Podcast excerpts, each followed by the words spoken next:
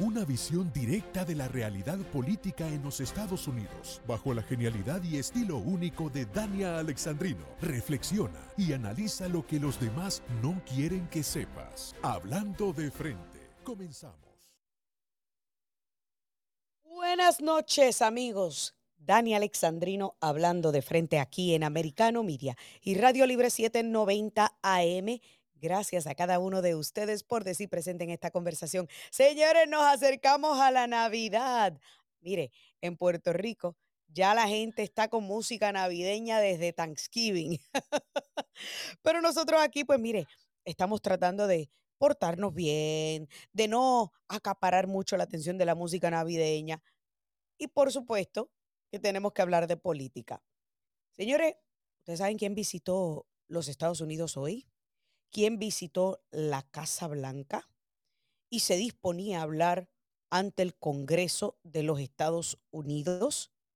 Pues señores, nada más y nada menos que el presidente ucraniano Volodymyr Zelensky, quien básicamente, básicamente, se le rió en la cara a Joe Biden poniéndose ropa, mire, que parecía que acababa de salir del campamento de concentración de allá en Ucrania, con botas de combate, pantalones cargo y un suéter. Así de importante era la reunión con Biden para venir a pedir toletes, señores, toletes, sí, porque no, no, él es tan carifresco que no puede ni siquiera ponerse un traje para venir a hablar y a pedir billete. Él viene todo tirado a reunirse con el líder del mundo. Pero vamos a escuchar un poquito sobre este encuentro. Kremlin and uh, will support Ukraine pursuing a just peace. President Zelensky, the United States stands with the brave people of Ukraine. We stand with you. You've been a great leader. And by the way, we have a famous thing that occurs once a year. We pick the Man of the Year in Time Magazine. You are the Man of the Year in, this, in the United States of America. And so welcome. We have a lot to talk about. The floor is yours. Bueno, ustedes escucharon a Biden decir de que pues los ucranianos cuentan con el apoyo de los ciudadanos americanos. Un apoyo que nos ha costado bien caro, señores. Sí, a ti a mí. A estas alturas del conflicto en Ucrania, el pueblo estadounidense, y digo el pueblo, señores, porque no es el gobierno enviando ese dinero, somos tú y yo. ¿Usted cree que el gobierno tiene máquinas productoras de dinero con valor? No, bueno, tiene máquinas para producir el, el dinero, pero si no hay nada, no hay Producto Interno Bruto para apoyar el valor de ese billete, por eso tenemos inflación. Pero eso es otro tema para otro día, usted sabe. Después hablamos con un economista de eso, porque yo experta en economía no soy. Ahora bien, en lo que va del conflicto, Estados Unidos le ha enviado a Ucrania una suma módica. Escúcheme que yo estoy siendo sarcástica, pero módica de 66 mil millones de dólares. Eso equivale escuche bien, eso equivale a 66 billones, o sea, hablando en argot común, en argot común.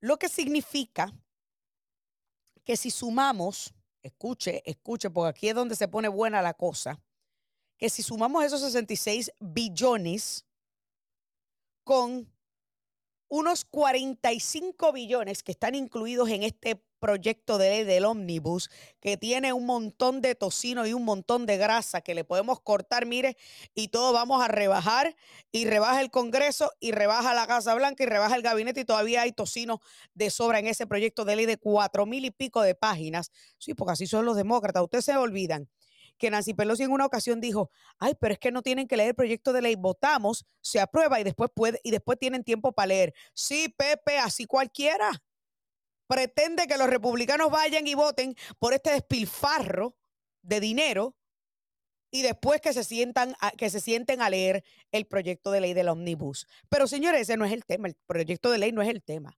El tema es que Zelensky con su cara de lechuga, y discúlpenme, porque yo sé que hay muchos que apoyan el conflicto en Ucrania. Yo no, yo no apoyo ningún conflicto bélico. Lo siento. Y mucho menos cuando sé que hay warmongers, mercaderes de guerra, en ambos lados del espectro político, capitalizando en este conflicto para darle contratitos a precisamente organizaciones y contratistas estadounidenses independientes, para que usted lo sepa. Pero vino Zelensky a decir que los 45 billones, o sea, 45 mil millones que están incluidos para Ucrania en este bill de Omnibus, eso no es suficiente.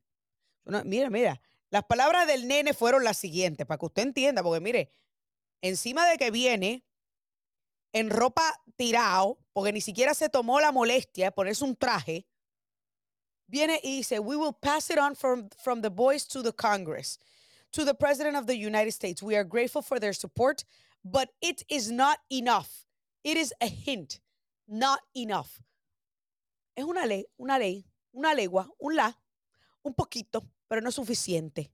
¿Cuánto más tú quieres, mijo? Desde que comenzó este conflicto, son 66 billones. Con estos otros 45 billones, estamos hablando que sobrepasa, señores, sobrepasa los 100 billones de dólares. Sí, lo que ya llega a un trillón de dólares enviados a Ucrania, ya sea en dinero o en ayuda de efectos militares. ¿Qué más quieren? Pero esto fue lo que vino a hacer Volodymyr Zelensky aquí a los Estados Unidos, a rogar. Y yo me pregunto, ¿dónde están las naciones europeas? ¿No se supone que todo este conflicto comenzó porque Ucrania busca pertenecer a la OTAN? ¿No se supone que este conflicto comenzó porque Putin y, Rusia habían logrado un acuerdo de que la OTAN no se seguiría expandiendo hacia el este? y que Ucrania permanecería como un lugar central, neutro, neutral. Entonces, ¿dónde está la ayuda y la participación de Polonia, de Alemania, de Italia, de Suecia? ¿Dónde? ¿Dónde quedan? Estos señores es para que usted entienda el por qué yo me he opuesto desde el principio a que estemos financiando una guerra en un momento de un, una crisis fiscal enorme en el país. Mientras que el pueblo estadounidense todavía sufre las consecuencias de una inflación récord de más de 40 años, la administración de Biden está entreteniendo a un actor que se convirtió en presidente y que ahora y que ahora sencillamente se ha convertido en el presidente de una guerra que ha traído mucho dinero y que nadie sabe dónde ha ido a parar ese dinero. La lavandería de Ucrania. Pero tengo otro audio. Me dicen que del líder de la minoría, Kevin McCarthy. Escuchemos. No tenemos un, no tenemos un audio. Ok. Ok, perfecto. Me dicen que para el otro segmento entonces se va a estar usando el, el audio. Pero para que ustedes entiendan, estamos, estamos enfrentándonos a una encrucijada donde el Congreso de los Estados Unidos se dispone a aprobar, a aprobar uno de los proyectos de presupuesto de ómnibus de gasto gubernamental más grande.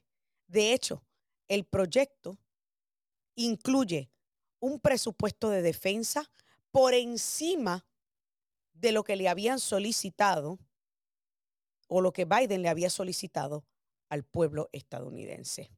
Y yo me río porque yo estoy lo suficientemente grandecita como para recordarme hace un tiempo atrás que cuando Donald Trump le pedía al Congreso más dinero para el, el Departamento de Defensa, para fortalecer nuestro ejército, los demócratas pegaban el grito al cielo. ¡Ay, pero para qué!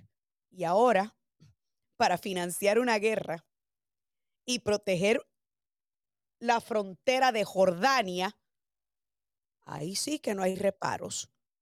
Y le dan todo el billete que quieran. La paradoja y la absurdidez del Partido Demócrata. Señores, tengo que hacer mi primera pausa, pero al regresar vamos a conversar un poquito más sobre este tema, la visita de Volodymyr Zelensky, con el internacionalista Eric de la Fuente. Ya volvemos. Amigos, continuamos aquí. Dani Alexandrino hablando de frente a través de Americano Media y Radio Libre 790 AM. Pero antes de pasar a nuestro invitado, el internacionalista Eric, vamos a, eh, Eric de la Fuente, perdón, eh, vamos a escuchar que estaba buscando el audio que quiero ponerle primero. No se preocupe más de control que lo tengo acá. Yo quiero que usted escuche al líder de la minoría en el Senado, la momia de Mitch McConnell, hablando sobre el por qué es importante ayudar a Volodymyr Zelensky. vamos a escuchar esto, vamos a escuchar. The Defense Department can deal with the major threats coming from Russia and China, providing assistance for the Ukrainians to defeat the Russians. That's the number one priority for the United States right now according to most Republicans. That's sort of how we see the challenges confronting uh, the country at the moment. That's how we see the challenges confronting the country at this moment. Bueno, Mitch McConnell, se ve que tú no tienes absolutamente ningún contacto con tus constituyentes y no entiendes cuál es la prioridad de la mayoría de los ciudadanos americanos en este momento. Pero Vamos a ver qué piensa el internacionalista Eric de la Fuente sobre esto que dijo el líder de la minoría republicana en el Senado, Mitch McConnell, y por supuesto para hablar sobre la visita de Volodymyr Zelensky a Washington. Buenas noches, Eric, bienvenido. Muy buenas noches, gracias por la invitación. Mira, creo que, la visita de, del presidente de Ucrania, Volodymyr Zelensky, y el discurso que acaba de dar en el Congreso ahora mismo es un, discurso histórico, ¿no? Eh, realmente lo que, lo que él trató de hacer es acercar a, la guerra que se está llevando, dado la invasión rusa en Ucrania, al resto del mundo y a las casas de Estados Unidos. ¿no? Eh, se habló mucho más eh, especialmente diciendo que los ucranianos no ponen excusas, que, que no que le dan muchas gracias y que y que están dispuestos para seguir peleando para la independencia, pero hizo cosas muy importantes, hizo analogías con, con la guerra de independencia de Estados Unidos cuando Inglaterra era más poderoso, hizo analogías a batallas en la Segunda Guerra Mundial, citó a Franklin Delano Roosevelt, al presidente norteamericano.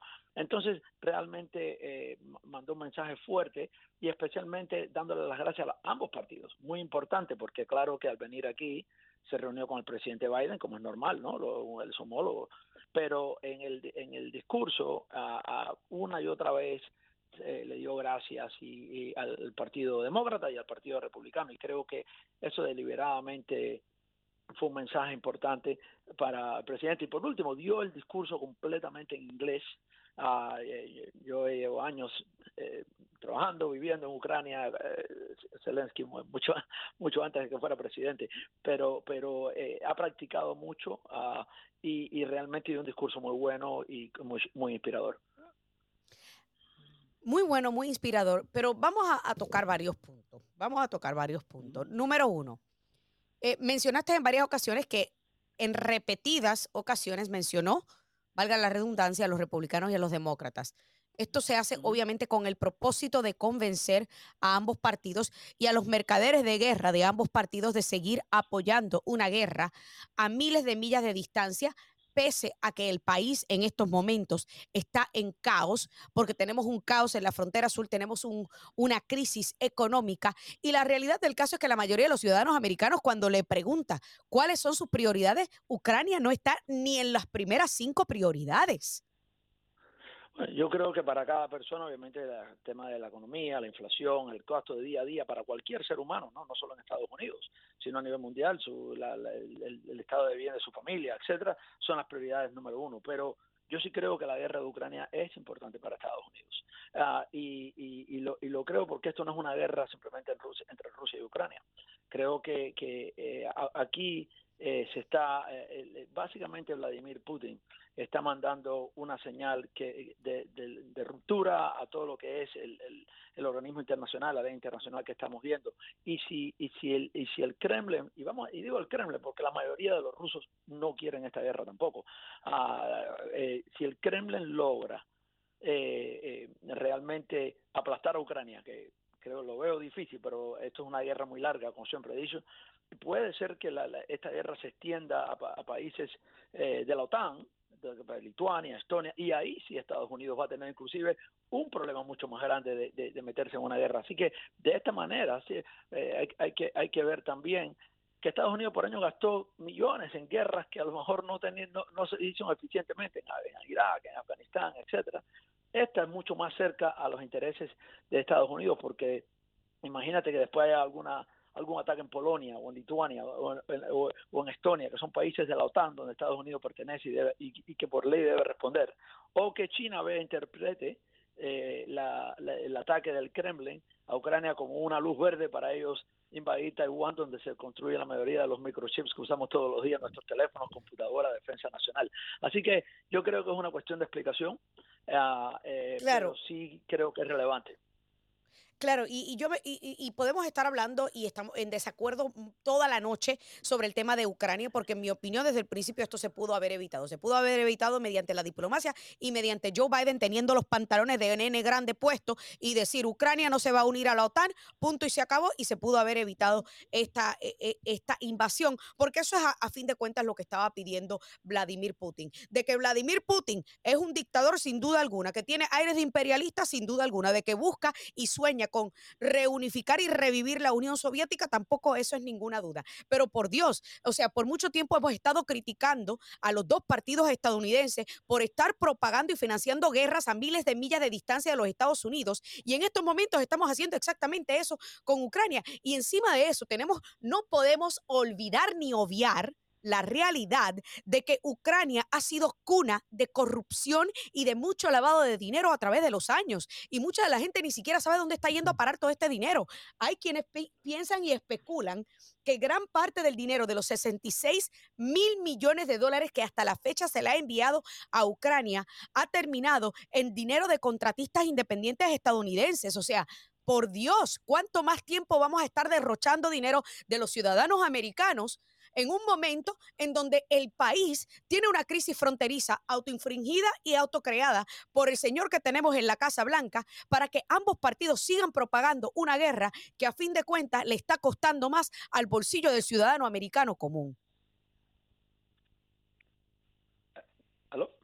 Sí, sí, adelante. Sí, eh, a ver, eh, mira, ahí has tocado muchos puntos. Eh, yo aquí, eh, de nuevo, en algunas cosas estoy en desacuerdo. Yo creo que Vladimir Putin iba a invadir de todas maneras. Eh, eh, es más, estuve cerca de las conversaciones antes y, y sí se le llegó a plantear de que Ucrania no iba a entrar a la OTAN. Es verdad que, que se expandió hacia el este de la OTAN, que no, que no debería a lo, mejor expandirse tanto como se expandió, pero en el caso de Ucrania se le llegó a plantear de, de, de no entrar a la OTAN. Vladimir Putin, esto es una conversación mucho más larga, tiene desde el 2008 ha dejado muy claro muchas veces en muchos discursos de que Ucrania no es un país para su visión y que es parte del no solo lo que es la Unión Soviética, de hecho el Imperio Ruso, no él se ve como los zares. Él hubiese invadido aquí de una u otra manera porque Ucrania esta generación joven ucraniana no quiere ser parte de Rusia, no quiere ser parte del Kremlin. Y, y esto, eso, eh, eh, yo de verdad estoy convencido, analizando esto por años, de que la invasión iba a venir, ah, especialmente después del 2014, que es cuando empezó la invasión, mucha gente no sabe. Claro, en Crimea. En Crimea analizaron y invadieron el Donbass del 2014, antes del 24 ya habían 14 mil muertos en esta guerra. Entonces eso es importante. Ah, yo entiendo y, todo país debe debe obviamente ver sus finanzas domésticas primero y las necesidades de un país. Yo no creo que eso nada, eso no se eso no se discute, pero esto pero cuando hay cuando aquí se, se invierte mucho dinero en lo que es seguridad nacional y no es lo mismo cuando se envían soldados norteamericanos a guerras que a lo mejor no tienen sentido o que se mantuvieron muchos años, Los, los, millones que se daban en Afganistán y soldados, vidas norteamericanas que se daban en Afganistán. Aquí no se, no se ha mandado un soldado ni se va a mandar un soldado norteamericano a Ucrania. Y eso estaba siempre de cerca y los ucranianos nunca han pedido eso yo creo que aquí, mira, e, e, es... es, pero pero considerando, considerando que Biden en estos momentos está contra la pared, y disculpa porque se me está acabando el tiempo, pero estamos hablando de que eh, Putin tiene intenciones expansionistas y eso lo sabemos, tiene aires de imperialista, tiene, se cree el zar, lo que le querramos llamar, pichón de dictador, dictador, lo que usted le quiera llamar, pero la realidad del caso es que Estados Unidos no tiene dinero para seguir financiando una guerra que a fin de cuentas no nos compete a nosotros. Bueno, es que en eso es donde diferimos. Yo creo que sí compete. Eh, yo creo que, por ejemplo... Quizás la mayoría de los ciudadanos americanos no están de acuerdo. Cuando hay una crisis... ciudadanos eh, la mayoría de los ciudadanos todavía apoya la guerra en Ucrania, pero quizás la mayoría de los ciudadanos tampoco se la ha explicado. Ah, eh, yo creo que de esa forma, porque si mañana Vladimir Putin toma Ucrania y después invade Polonia, por ley Estados Unidos tiene que entrar en una guerra, ¿no? Por lo tanto, ¿no? Eso, eso es importante. Si mañana China ve esto como una señal para invadir Taiwán, como ha dicho Xi Jinping que quiere hacer. Yo quisiera ver qué va a pasar con muchos de los microchips que usamos en defensa nacional, en el teléfono que usamos nosotros, en las computadoras que usamos nosotros. Me, eh, tengo que, ir, Eric. la señal que se está mandando ahora va a quedar muy clara. Nadie quiere esta guerra, pero esta guerra ha sido empezada por Rusia, se mantiene por Putin y es, es una realidad porque existe y, la mantiene los Estados Unidos, la está financiando Estados Unidos. Tenemos que irnos a una pausa. Muchas gracias, Eric de la Fuente, eh, que ya regresamos con más aquí en Dani Alexandrino, hablando de frente. Estamos de vuelta y seguimos hablando de frente por americano.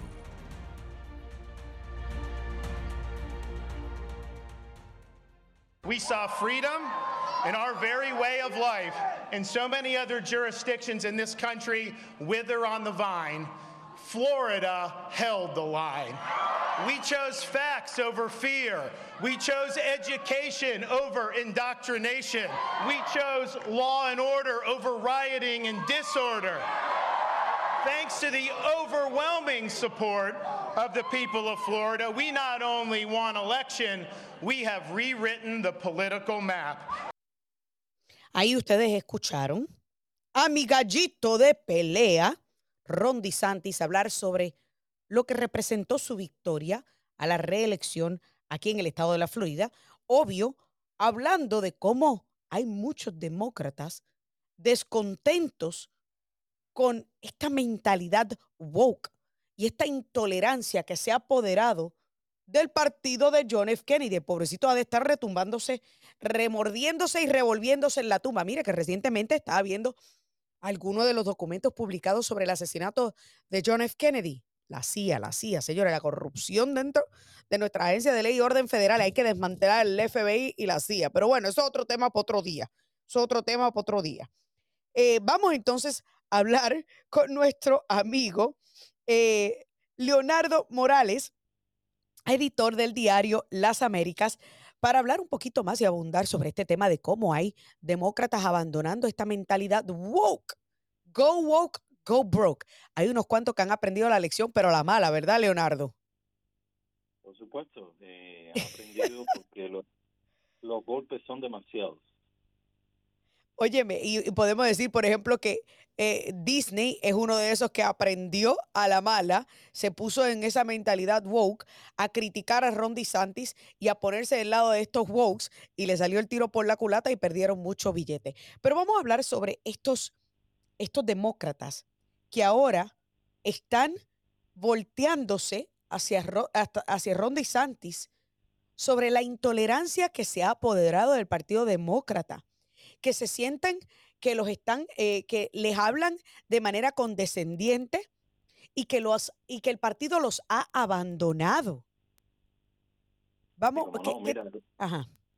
recuerda que desde hace, desde el 2021, venimos hablando de esto en diferentes espacios, se hablaba en la televisión, en la radio, bueno, en, los espacios conservadores, me refiero, The Epoch Times eh, eh, y otros medios que han que han cubierto este, este esta noticia y, estos acontecimientos. Eh, ya este movimiento venía con más de 50 legisladores en la Cámara de Representantes y, y unos 10 o 8 en, la, en el Senado, en los demócratas que se sentían prácticamente acorralados y que estaban ahí defendiendo una, una ideología que prácticamente no es la de ellos.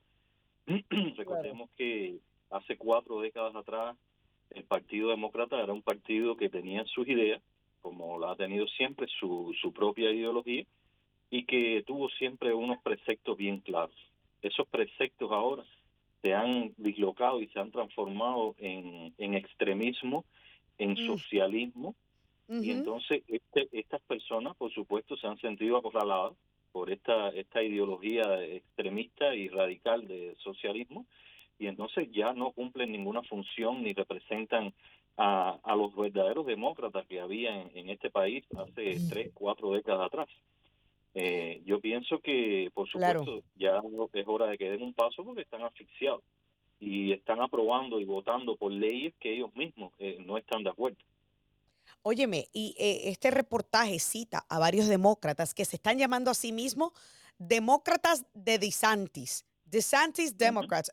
Óyeme, DeSantis yo creo que, logra atraer a, muchas personas del centro y, y muchos independientes. Pues citan algunas de las razones por las que decidieron votar y apoyar a Ron DeSantis, como el COVID, los encierros por el COVID, la intolerancia del partido hacia distintos puntos de vista, cómo el partido insiste en abrazar la, eh, la, política de identidad, es decir, tú eres hispano, tú perteneces aquí, tú tienes que votar demócrata, tú eres gay, tú perteneces acá, tú tienes que votar demócrata. Como alguna de las razones por las que decidieron votar para el, eh, por el gobernador republicano en el estado de la Florida este pasado noviembre. Entonces, ¿crees tú que esto es indicativo de, una ola creciente a través de todo el país. Sí, claro, también lo hablamos en tu programa hace, hace unos meses atrás. Eh, hicimos también este tipo de análisis y vimos cómo ya más de dos, casi tres millones de personas se pasaron al Partido Demócrata. Ya no solo legisladores y senadores, sino del, del mismo Partido Demócrata se han ido y se han pasado o se han convertido en independientes o se han convertido en republicanos.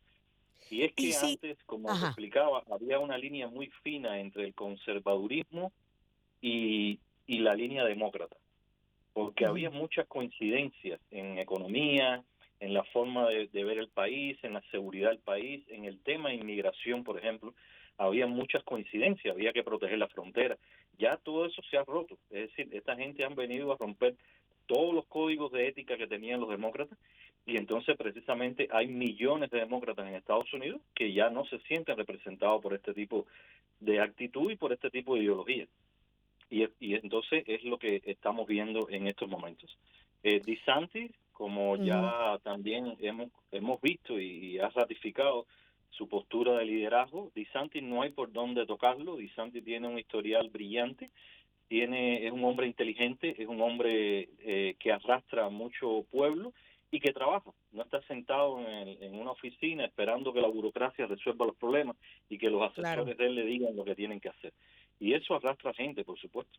Claro, pero una de las cosas que, por ejemplo, he escuchado y he leído de algunos de estos demócratas decir es que antes el Partido Demócrata era el partido de donde podías disentir, donde podías estar en desacuerdo con alguno de miembros de tu propio partido, pero aún así tener un sentido de pertenencia dentro del partido, pero que ya eso no ha ocurrido. Sin embargo, tú y yo hemos visto los números, los números no mienten, y cómo tanta gente ha abandonado el Partido Demócrata, sin embargo, la ola roja que se esperaba en noviembre no ocurrió.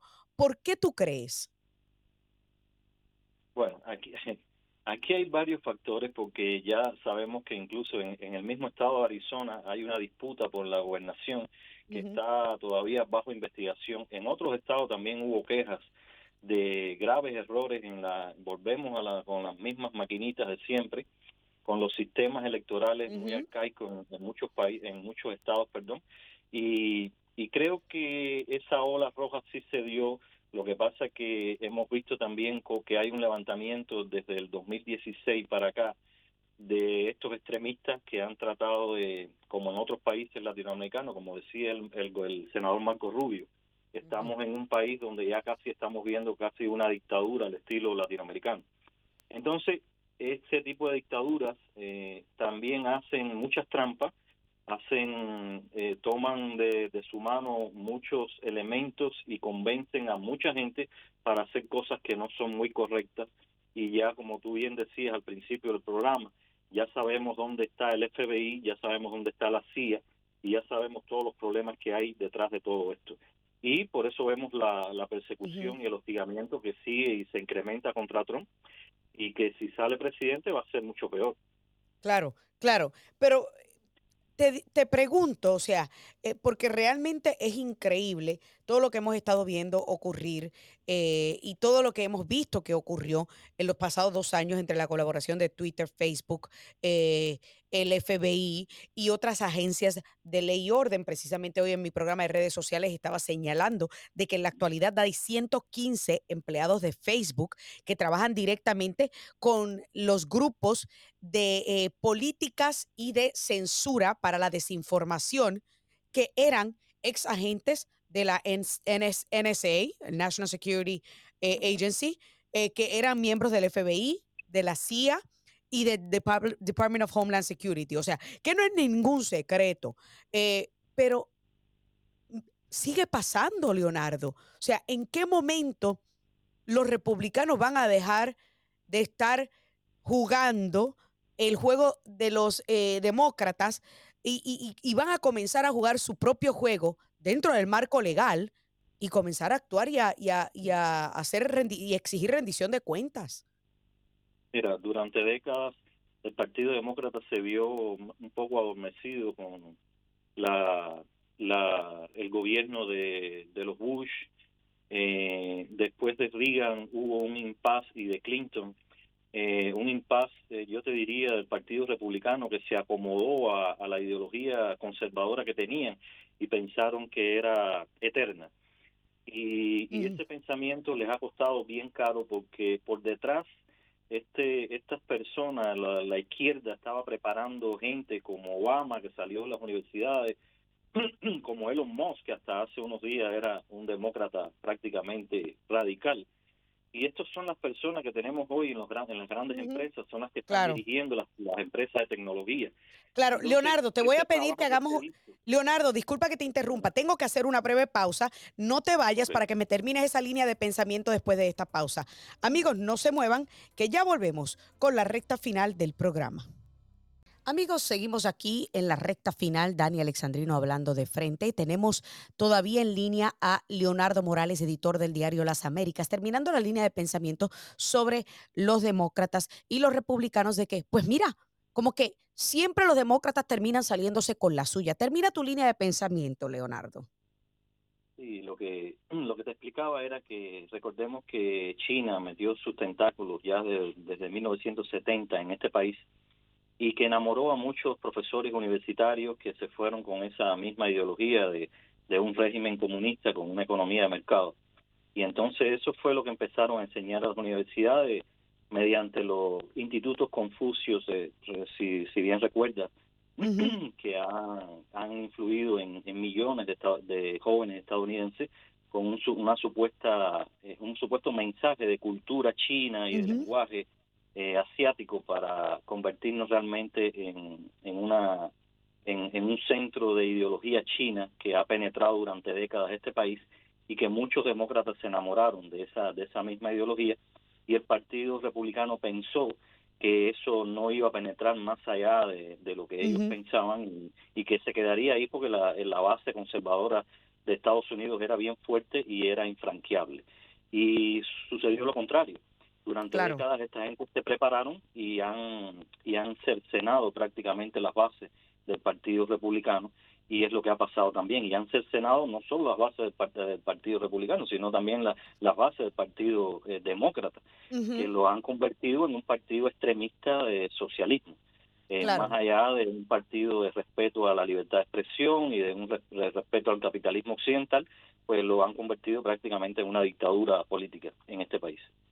Bueno, hay que ver qué va a pasar. Si ahora en enero, con esta leve mayoría que tendrán los republicanos, se investigará, se radicará o se peticionará para un fiscal especial independiente para investigar toda esta colusión y colaboración entre el FBI y eh, Twitter y, por supuesto, YouTube y Facebook, aunque todavía no tenemos la certeza de eso, pero de seguro que también ocurrió para tratar de interferir en las elecciones del 2020. Eh, realmente esto es un tema que pica y se extiende, Leonardo, y posiblemente nunca lleguemos al fin del mismo. Leonardo Morales. Y ahora, nos entretienen con el tema de lo, de lo, del tema fiscal de Trump. Eh, nos están entreteniendo con eso, no va a ninguna parte, pero pero es para desenfocar de todo lo que está saliendo y de todo lo que ha revelado Elon, Correcto. en Twitter. Correcto. sobre la familia Biden. Es, realmente increíble. Pero vamos a ver y vamos a estar pendientes, por supuesto, como de costumbre. Tú en el Diario Las Américas, nosotros aquí en Hablando de Frente. Muchísimas gracias, Leonardo Morales, por ese análisis sobre todo esto que está ocurriendo en nuestro país. Y bueno, me están diciendo que tengo eh, a alguien en línea telefónica. Buenas noches, ¿con quién hablo y desde dónde me llama? Buenas noches, Dania. Te habla Raúl. Raúl, saludos. Excelente, eh, adelante, Raúl. primeramente, si no vuelvo a entrar en el programa, pues antes de la Navidad, pues quería desearle a usted y a todo el conjunto de Americano Media feliz Navidad, que tengan gracias. un próspero año nuevo y que, y que bueno, que todo esté bien. Eh, Muchas gracias. Con respecto, con, respecto a tu primer invitado que estuviste en, la noche de hoy. Eh, sobre la guerra en Ucrania y Zelensky. Eh, pues bueno, podemos tener muchas diferencia entre un analista y otro, eh, eso es normal. Ahora, eh, lo que sí es eh, un dato, lo que sí es real, es que este presidente que tenemos hoy en, en día prometió traerle paz al mundo, traer paz a los Estados Unidos, y es todo lo contrario. Estamos viendo que salimos de, de una manera desastrosa de Afganistán, de una guerra para meternos a otra guerra que es posiblemente hasta mucho más cara. y realmente se está demostrando la ineficacia de la diplomacia norteamericana bajo esta administración, que no han podido llegar a algún arreglo en este, este tipo de conflictos. Cosas como esta no hubieran sucedido, en mi opinión, bajo la administración eh, que teníamos anteriormente con Donald Trump. Eh, realmente lo que está sucediendo con, con, con, este país de Ucrania y Rusia, eh, se han perdido muchas vidas humanas y realmente desastre que nosotros los, ciudadanos americanos estemos eh, patrocinando de alguna manera claro. o cubriendo con los gastos de lo que está sucediendo en, en Ucrania. Tenemos tantos problemas dentro de los Estados Unidos donde tenemos tantas personas en la calle, tantos drogadictos, tanta droga entrando, tantos crímenes, tanta, tanto desastre, donde quiera que tú mires en todos los sectores de la economía, de, donde quiera que tú mires, hay un problema enorme en este país que no se ha resuelto y entonces estamos tratando de resolver los problemas de otra frontera, de otro país y no, no, no nos preocupamos por el nuestro. Y yo creo que usted eh, tiene eh, razón, Raúl. Eh, y yo creo que usted tiene razón y tengo que irme a la próxima llamada, pero yo creo que usted tiene razón, Raúl. Me parece que la mayoría de los ciudadanos americanos simpatizan con los ucranianos porque aquí, a fin de cuentas, no sale ganando nadie y sale perdiendo el pueblo ucraniano y sale perdiendo también Rapidito, dime, que tengo que seguir. dame otro, segundito más. ¿Te acuerdas que hace como tres años atrás en tu programa, en tu otro programa, yo fui uno de los primeros locos que entraba a decir de la corrupción del FBI, de la CIA y de los medios de comunicación en contra del Partido Republicano? Pues bueno, lo, estamos viendo ahora. Claro. se está demostrando de que no estábamos tan locos, de que no estábamos tan desequilibrados. Ahora estamos viendo el FBI, la CIA, todos los medios de comunicación, todas las plataformas de redes sociales eh, apoyando a este partido socialista, extremista, marxista, de lo que está acabando con todas nuestras libertades. Ese es mi comentario para la noche de hoy. Muchísimas gracias, Raúl. Te agradezco la llamada. Siempre aportas de manera inteligente a esta conversación. Vamos con Juan. Juan, buenas noches. ¿Desde dónde me llama? Eh, de Jayalía. Buenas noches. Adelante, buenas noches. mire, yo, yo, yo era, era eh, como le explico, eh, desde hace muchos años estaba en otras otras estaciones que también eran eh, eh, republicana, vamos a decir. Ajá. Eh, no me- Ok. sí. Eh, pero bueno, pero, eh, me Hágame un favor, Juan, baje un poquito el radio para Sí, que no se no. escuche el retorno y pueda No, entonces explico, este, usted hablarme. desde hace muchos años- Perdón, ya, perdón. ¿Está Ahora. así? Sí, así, dale. Digo que me encanta esa estación y creo que me quedo permanente aquí. Muchísimas gracias. Sí. Siga, adelante, tengo dos pena, minutos. Pero hay cosas que, que- eh, con mucho respeto, pero eh, discrepo en alguna cosa con usted. Mire, eh, la guerra esa de, de Ucrania, ahí, ahí, ahí no, ahí no se está defendiendo únicamente el pueblo de Ucrania, ahí se está defendiendo la democracia del mundo. Si, si los rusos ganan esa guerra, eh, eh, no va a tardar cinco años que él se va a querer coger otro país. ¿Usted- usted ¿Me está oyendo? Sí, yo le estoy escuchando, caballero, Ah, y podemos discrepar y podemos discrepar toda la noche no, sobre no, el tema de. Ucrania. Mire, Yo entiendo yo- y yo entiendo que Vladimir Putin es un dictador, tiene aires de, expan- de expansionista, tiene aires de dictador y su sueño es retornar a lo que era la Unión Soviética o el Imperio Ruso. A mí no me cabe la menor duda de eso. Sin embargo, estamos hablando de un presidente de los Estados Unidos que prometió, como bien dijo el otro oyente, me- permí- prometió paz, permítame. prometió paz y encima de eso lo que hemos tenido ha sido caos por todas partes. Ok, permítame eh, terminar, por favor. Tengo Mire, un minutito, adelante. Sí, sí, mire, es preferible en cuanto a los gastos que se está dando. Mire, eh, no tiene culpa de los problemas que haya con el dinero que, que, que va y alguno vuelve para acá. Eh, él no tiene culpa de eso. Ahora, de cualquier forma, yo prefiero que, que nosotros demos dinero para que sean los ucranianos que peleen allí y que no tengan que ser nuestros hijos y nuestros nietos los que tengan que ir a pelear allí por la democracia como, como sucedió en la Segunda Guerra Mundial y en la, y en la Primera. Y, usted, pre- y, Eh, usted- y podemos estar hablando de esto toda la noche, pero me tengo que ir porque me quedan 20 segundos del programa. Yo discrepo. ¿Por qué? Porque 45 mil millones de dólares, hasta la fecha casi un trillón de dólares ha ido a parar a la guerra en Ucrania y nuestra frontera sur no recibe la misma, el mismo interés y ni la misma intención, ni mucho menos los mismos fondos. Tenemos una invasión ocurriendo en nuestra frontera sur. ¿En qué momento se va a poner a los ciudadanos americanos primero en vez de a los ucranianos primero? Se me acabó el tiempo en esta edición de En Perspectiva, perdón, de Dani Alexandrino hablando de frente. Muchísimas gracias a todos ustedes. Que Dios me los bendiga y hasta la próxima. Concluimos esta edición, pero regresaremos nuevamente, porque lo que otros callan, aquí lo analizamos, hablando de frente. This podcast is a part of the C Suite Radio Network. For more top business podcasts, visit c-suiteradio.com.